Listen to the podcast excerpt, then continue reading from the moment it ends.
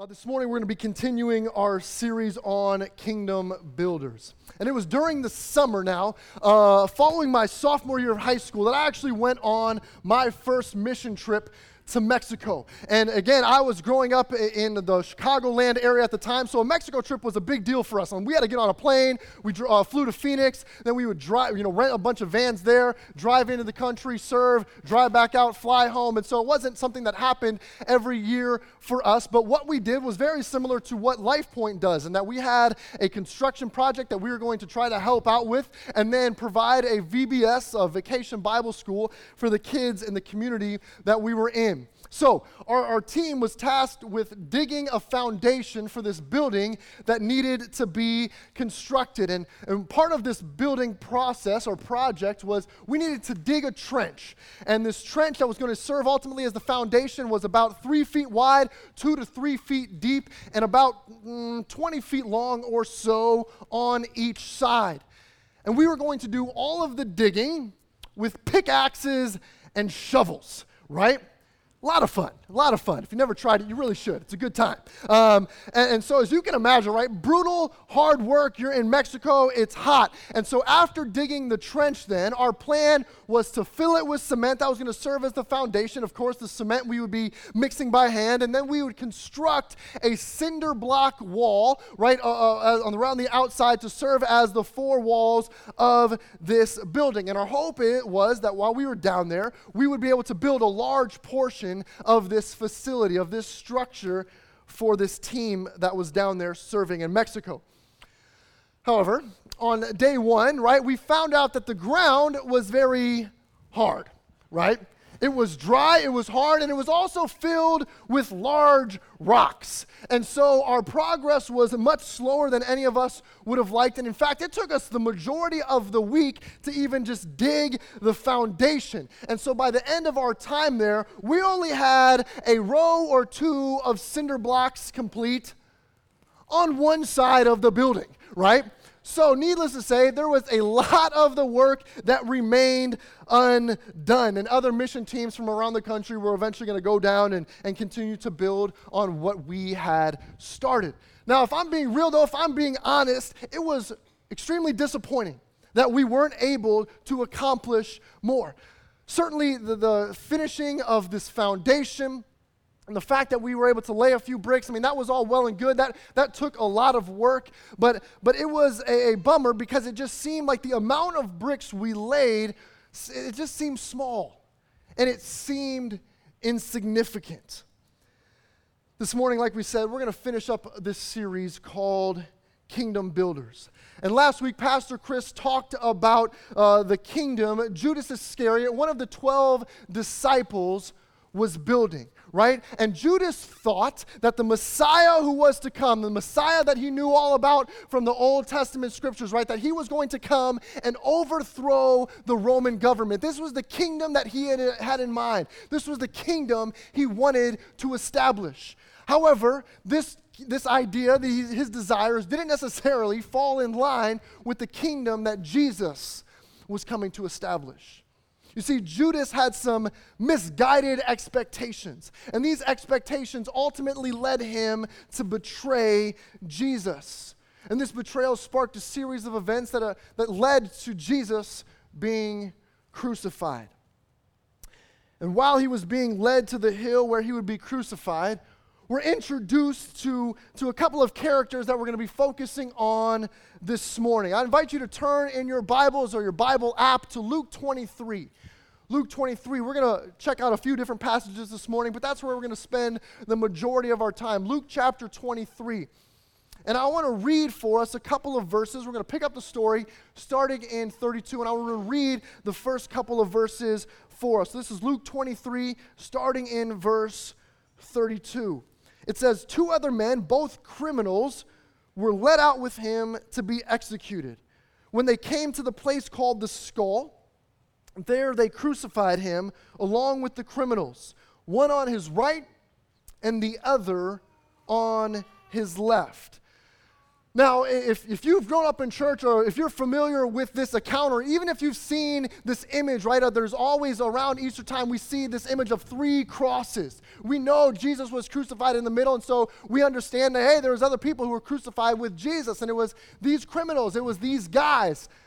But really, if you think about it, we don't know much about these guys who were crucified with Jesus. In fact, the Bible doesn't even tell us their names. It's kind of like actors who have a minor role in a film or a TV show, right? And when you get to the credits, yeah, they're listed, but they're identified by like a role and their number, right? Oh, yeah, that's passenger one and two, right? Oh, that's customer three and four and five. And so, for our purposes here, it's kind of like we have criminal one and criminal two. Because the reality is, we just don't know much about these guys. And the criminals are not only nameless, but the Bible doesn't even tell us what crimes they committed. Now, the book of Matthew and Mark, they also give an account of the crucifixion and they talk about these other criminals. And so in, in Matthew 27 and in Mark 15, criminal number one and criminal number two, they're also described as robbers. But that's about as specific as it gets. Now, we know that whatever crime they committed warranted crucifixion. Whatever they had done, right? Whatever wrong act they had committed, it was, it was a, the result was going to be capital punishment. Now, of course, merely robbing someone, not that that's a, a good thing by any means, but merely robbing someone, that wouldn't justify criminal or, or this capital punishment. And so there's one commentator who speculates that, yeah, that yes, these criminals, they were, they were robbers, but perhaps also insurrectionists or revolutionaries of some kind. They were living in opposition to the Roman government, which was a capital offense according to Roman law.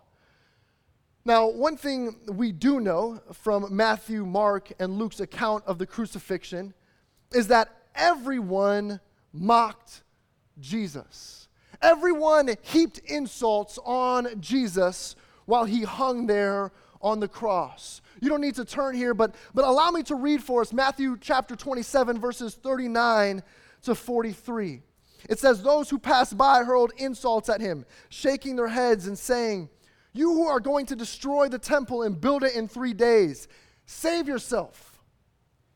Come down from the cross if you are the Son of God.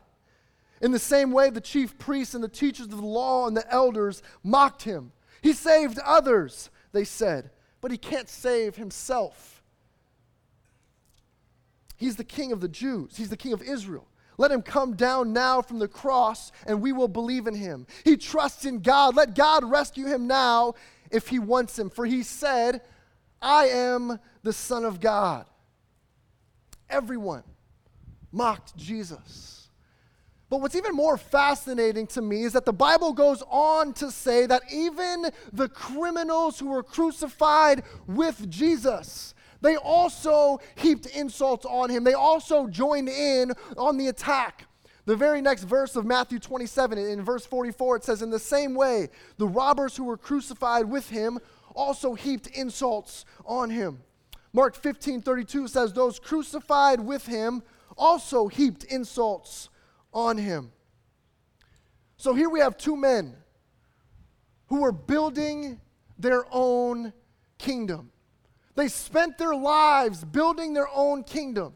And again, we're not entirely sure what the kingdom, what type of kingdom they were building right? If they were insurrectionists, as one commentator speculates, perhaps they were trying to build this kingdom of, of, of, authority and power. Maybe they wanted to be the ones who were, were in charge and who were calling the shots, or they wanted someone else to be the ones who were calling the shots, right? They were tired of the Roman government.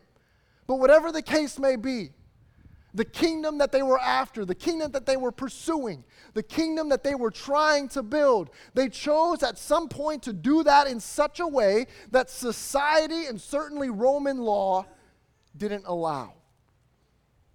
And now, hanging on the cross, as we encounter these men, as their life soon comes to an end, and as we examine what we know about them, I can't help but ask the question what do they have to show for it?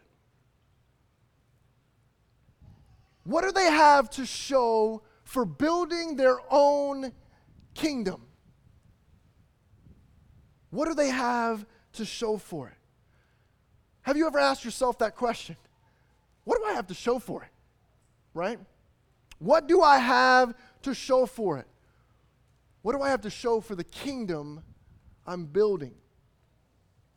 You see, with their final breath, when their time on earth comes to an end, the kingdom they had been building, whatever they were trying to build, it would be gone. It would come to an end. It would be no more. The kingdom they were building, the kingdom they were pursuing, would not last beyond their time on earth. However, Luke records a portion of the crucifixion account that's unique to his gospel. Follow along as I read Luke 23, verses 39 through 43. It says, One of the criminals who hung there hurled insults at him. Aren't you the Christ? Save yourself and us. But the other criminal rebuked him. Don't you fear God, he said, since you are under the same sentence? We are punished justly, for we are getting what our deeds deserve. But this man has done nothing wrong. Then he said, Jesus, remember me when you come into your kingdom. And Jesus answered him, I tell you the truth. Today you will be with me in paradise. See, now, not long before, both criminal one and two were insulting Jesus along with everyone else. They had joined in on the attack. The Bible tells us that even the criminals were insulting him. So, what changed? What happened? Why did one of these criminals have this change of heart? See, I can't help but think it had something to do with Jesus' words in Luke 23, verse 34. And while hanging on the cross, Jesus says, Father, forgive them. Father, forgive them, for they do not know what they're doing. Father, forgive them. Who says that? Right? Who says that? After being betrayed, denied by one of his closest followers, punched, beat on, spit on, un- going through this unfair trial, humiliated, condemned, and ultimately crucified. Who says that? Who forgives in that moment when it's, they're in the lowest of the low? Father, forgive them. You see, hearing these words opens the spiritual eyes of one of the criminals. He understands that this man, Jesus, is the Messiah. He must really be the King of the Jews. It's not just this sign hanging above Jesus' head that says, hey, this is what we're crucifying him for. This must be reality. He must be who he says he is the King of the Jews. And this realization leads him to rebuke the other criminal and repent, to turn to Jesus and say, Remember me when you come into your kingdom. You see, in his final moments, this, this criminal, he makes an exchange. His kingdom for God's. He comes to see that his life of kingdom building has gotten him nowhere. And now, as it all comes to an end, he realized how unfulfilling it is. He has nothing to show for it. He's been pursuing this kingdom his whole life, however it looks. All we know that has gotten him hanging on the cross, and he has nothing to show for it. He has nothing to show for it. But before it's too late, he sets his own kingdom aside and submits to the rule and reign of Jesus, the one and only King. And in response to his request, Jesus says, I tell you the truth. Today you will be with me in paradise. That's got to be one of the most amazing statements in all of Scripture. I mean, just think about what it would have been like for that criminal hanging on the cross to hear those words before he takes his final breath. Today you will be with me in paradise. There's no questions. Jesus himself has said, Hey, I'll see you later. I'll see you later. How awesome would that be? You see, these verses in Luke 23, that gives us a couple of reasons to rejoice, to celebrate. And first is the fact that one of these criminals were saved. He puts his faith and trust in Jesus to save him. And this is the decision we want everyone to make. All of you here this morning. We want every single person to get to that point where they realize, man, living my own way, that's going to leave me unfulfilled. The void will always be there no matter what I'm chasing. I got to put my faith and trust in Jesus. That's the only way to change things to give up my kingdom and allow Him to reign, to pursue Him and His kingdom. It's the most important decision that you'll ever make. Right? We want everyone to come to this realization that pursuing your own kingdom is pointless. And then commit to following Jesus and building the kingdom of God. And so, if we were going to sum it up, an odd way to sum it up, what we need to remember is be like the criminal, right? Be like the criminal. Submit your life to Jesus just like he did. Be like the criminal. Maybe we'll make that a hashtag, right? Be like the criminal. Life Point Church, that's where to do that, you know? It'd be awesome. I'm sure we'll grow immensely. See, we have another reason to celebrate, though, from Luke 23. We have another reason to rejoice and have hope. Because what we learn from this passage is that as long as we have breath in our lungs, it's never too late to say yes to Jesus. It's never too late. It doesn't matter what you've done. It's never too late. It doesn't no matter how old you are. It's never too late. See, in his final moments before he took his last breath while he was hanging on the cross,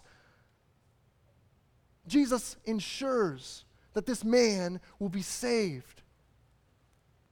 And as long as we're alive, it's never too late to say, Jesus, I'm yours. Please forgive me. Allow me to be a part of your kingdom. See, God's grace is available to us until the last breath. Until the clock hits triple zero, there's still time. There's still reason to have hope. And so, for all of us here this morning, because you're breathing, hopefully, right? You're alive, there's still time. There's still time. You still have the opportunity to put your faith and trust in Jesus. You can set your kingdom aside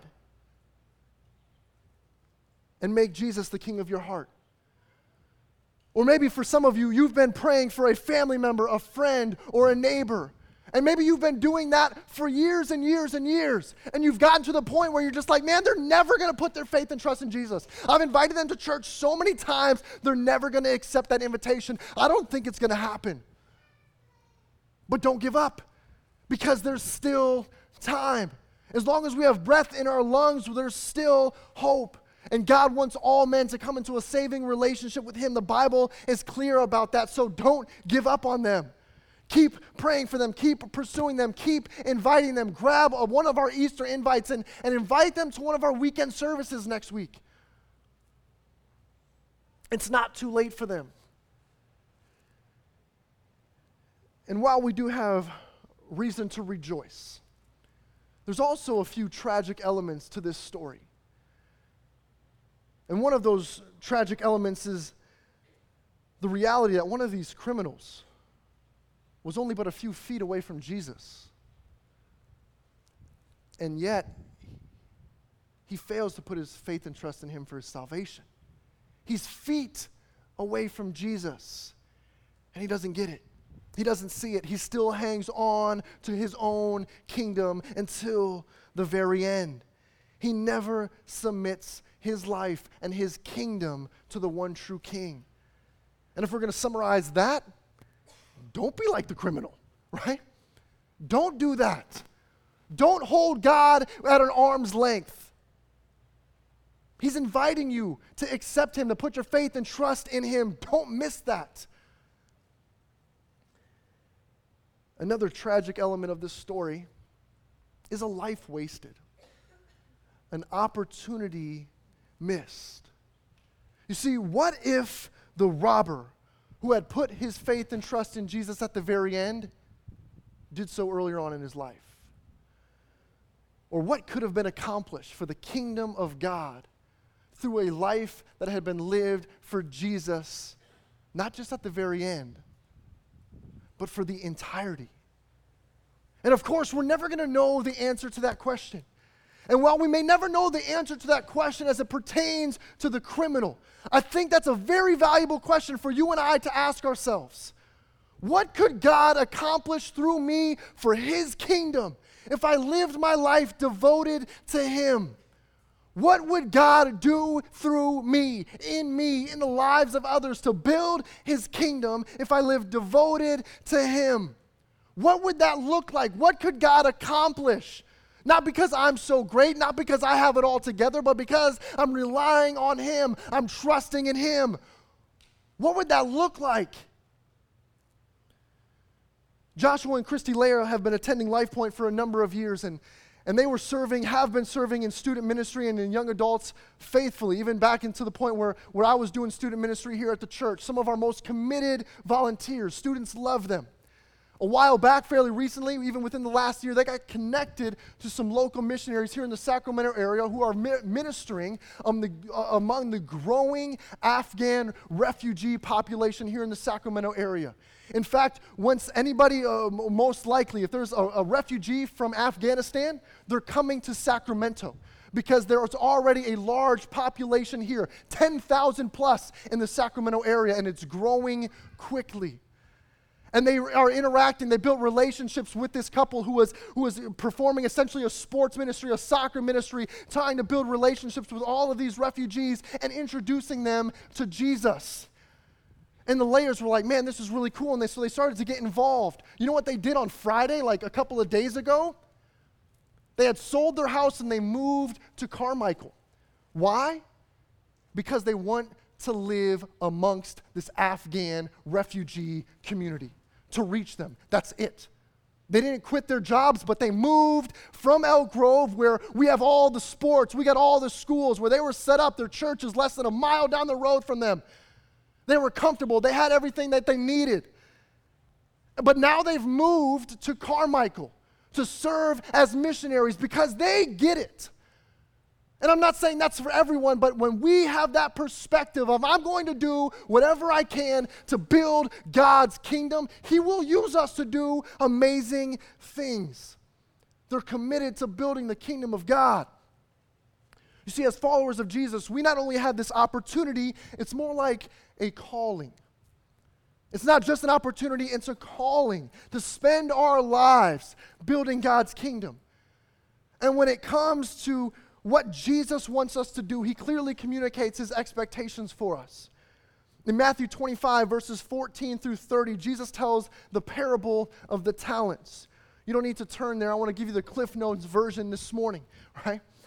There was this man and he was going to go on this long trip, but before he leaves, he calls a few of his servants to him and he says, Hey, I'm going to entrust you with some of my money. And so he calls these guys to him and he says, Hey, I'm going to give you five talents, which is a, a denomination of money. And, and to this one, I'm going to give you two talents. And to this last servant, he was going to give one talent.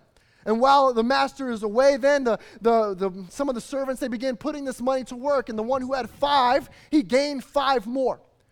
And the one who had two, he gained two more. They listened to Dave Ramsey, right?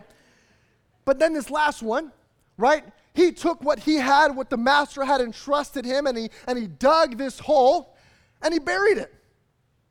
Now that sounds a little odd, but this was his way of preserving the money, the preserving the master's money. He wanted to keep it safe.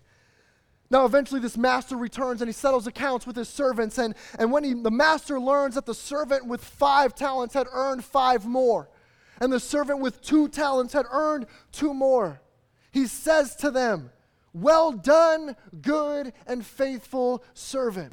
You have been faithful with few things, I will put you in charge of many things. come share your master's happiness. Finally, the master turns his attention to the servant who had received one talent. And we find their conversation in Matthew 25, verses 24 through 27. Allow me to read it for us. It says, Then the man who had received the one talent came. Master, he said, I knew that you are a hard man, harvesting where you have not sown, and gathering where you have not scattered seed. So I was afraid and went out and hid your talent in the ground. See, here is what belongs to you. His master replied, You wicked, lazy servant. So you knew that I harvest where I have not sown and gather where I have not scattered seed. Well, then you should have put my money on deposit with the bankers so that when I returned, I would have received it back with interest. Now, obviously, the master's response to those who had gained more is much different than his response toward the one who had only res- or that had given him back this talent. And initially we may wonder why? Like, why is the master so upset? I mean, it's not like the servant stole it or wasted it or lost it. I mean, he preserved it, he, he gave it back to him. Nothing happened. He was able to give it back to him, what was rightfully his. So, what's the big deal? And while that may be true, verses 26 and 27 show that God expects something more from us, his followers. He expects something more from us. See, one commentator writes God wants us to use whatever opportunity He gives us. The servant was judged unfaithful because he did nothing productive. We must make the most of our opportunities and use our gifts productively. In other words, God wants us to build His kingdom. That's what he expects. That's what he calls us to. This is the responsibility that we have. And so, if you think about it, every word we speak, everything we do, how we raise our kids, how our, uh, we function in our marriage, how we spend our money, how we lead our company, the kind of employee that we are, the kind of student that we are every time we interact with someone who does not yet have a relationship with Jesus. These are opportunities to stack bricks for God's kingdom. Right? And until we consider ourselves to be masons, bricklayers, kingdom builders for, for God, right? In every aspect of our lives, we're going to be missing opportunities we're going to miss opportunities to build his kingdom. And so you and I, our calling is to live as Masons on a mission. Masons on a mission. You see, unfortunately, though, so many of us, we say, Well, I'm not going to submit my life to Jesus until the very end. This criminal, he was on to something. He did things his way his entire life, and Jesus still came in at the ninth hour and rescued him. I'll just do it that way, right? And so many people have that mentality. I'm just going to wait till the end. Or so many of us, we're already followers of Jesus, but we're not living our lives for him. We're building our own kingdom. And whenever we have either of these approaches, it limits what we can do. It limits our contribution toward building God's kingdom. And sure, we may have a relationship with Him, the foundation is there, but that's it. Or you've laid a brick or two for God's kingdom, but you don't have much to show for it. And our lives look a lot like that building in Mexico that we weren't able to finish. The foundation is there, but not much else is going on. Why? Because we waited to submit to Jesus. We wanted to build our kingdom first. Or we just never wanted to submit our lives to Him. Or we're building a kingdom of our own, a kingdom that's not going to last. Now, you may not waste your life pursuing a kingdom that involves criminal activity, at least I hope not, right? You may not do that like the thief on the cross did, but it's still so easy for us to fall into this trap of building our own kingdom here. And each of us, it's going to look different. How we build is going to look different for every single person. Some of us are going to build a kingdom of notoriety. We want to make a name for ourselves. And we're going to do that through our jobs, through sports, through accomplishments. We want to be known. Others of us, we're trying to build a kingdom of success. For us, it's all about title, position, the next promotion, even if it comes at the expense of someone else. It's all about climbing the corporate ladder and getting to the top. Others of us are trying to build a kingdom of treasures on earth. It's all about the nice car, the big house, the luxurious vacations, the expensive clothes, the newest tech. And we're living this endless pursuit of money and stuff. For some of us, we're building our kingdom around our family. Everything else takes a back seat to family. And we see this from time to time from parents who their, their kid, they just insist they gotta be first. They gotta be on the court. They gotta be on the field. They gotta get into this school.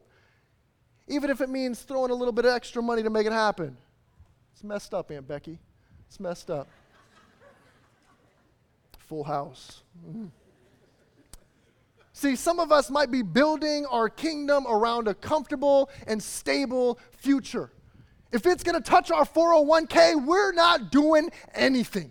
Because the 401k, the 403b, the 40 whatever, whatever, that is the be all end all. And if something is going to mess with that, I ain't doing it. We build our own kingdoms. And again, it's going to look different for everyone. And what you may be, what you're building may not be inherently wrong. But we have to ask ourselves the question Am I building my own kingdom at the expense of God's? Right? Am I building my own kingdom at the expense of God's? What bricks get laid where first? On my kingdom? And like, yeah, if I got a little extra time, I'll build on God's. Where are you building first? Are you building your own kingdom at the expense of God's?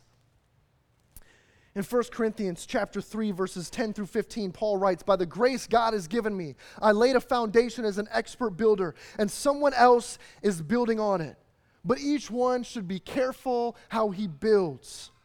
For no one can lay any foundation other than the one that already is laid, which is Jesus Christ. If any man builds on this foundation using gold, silver, costly stones, wood, hay, or straw, his work will be shown for what it is, because the day will bring it to light. It will be revealed with fire, and the fire will test the quality of each man's work. And if what he has built survives, he will receive his reward. If it is burnt up, he will suffer loss. He himself will be saved, but only as one escaping through the flames. See, I love that line. Each one should be careful how he builds. You know what that means? We're all building something. If we all need to be careful how we build, that means we're all building something. It means we're all going around each and every day with bricks in our hands. We're all walking around and we have this decision to make. Where am I going to build? Because no one determines that but you. Right? No one gets to put this brick down but you. And we're all walking around with these bricks. And so, what are we going to do with it? Where are you going to build? Because you're the only one who gets to make that decision. And so, what are you building? Is it your brand, my career, my future, my family, my finances, my this, my that? What are you building? Is it your own kingdom, one that's not going to last? Or are you building God's kingdom, one that's going to last forever? It's not going anywhere. See, as Paul said, whatever we build during our time on earth, it's eventually going to be tested. It says our work will be shown for what it is. And I don't know about you, but I want the things that I spend my life building to survive. I got one shot, I got one life. That's it. And I want to make the most of it. For God's kingdom, I want it to count. And the only way to go about doing that, the only way to ensure that that happens, is to build God's kingdom, is to build God's kingdom. You see, God wants to use each and every one of us. It doesn't matter what we've done, it doesn't matter who we are, it doesn't matter our background. He wants to use us to build his kingdom. And all we have to do to make that happen is to set our kingdom aside, devote ourselves to Him. And then we'll be able to look back at the end of our life, not with regret, wondering what could have been, but in amazement at how God used us to build His kingdom, to make His name great, to build something that's going to last. And so, what kind of kingdom builder are you? What kind of kingdom builder are you? And I hope and pray that, that you'll be a Mason on mission. That we will all live lives that contribute to the building of His kingdom and not our own. Jesus, your kingdom come, your will be done on earth as it is in heaven. Let's pray. Heavenly Father, we screw this up so often. We're constantly carrying around bricks and we're constantly putting them down in the wrong spot. And I'm sure you're wondering from time to time when are they going to get it? When are they going to start doing things differently? When are they going to put their faith and trust in me, recognizing that how they're building isn't going to last? God, so one more time, forgive us. God, show, show grace to us. We need it. God, each and every day, that's never going to change. Change the desires of our hearts. We can't do it on our own.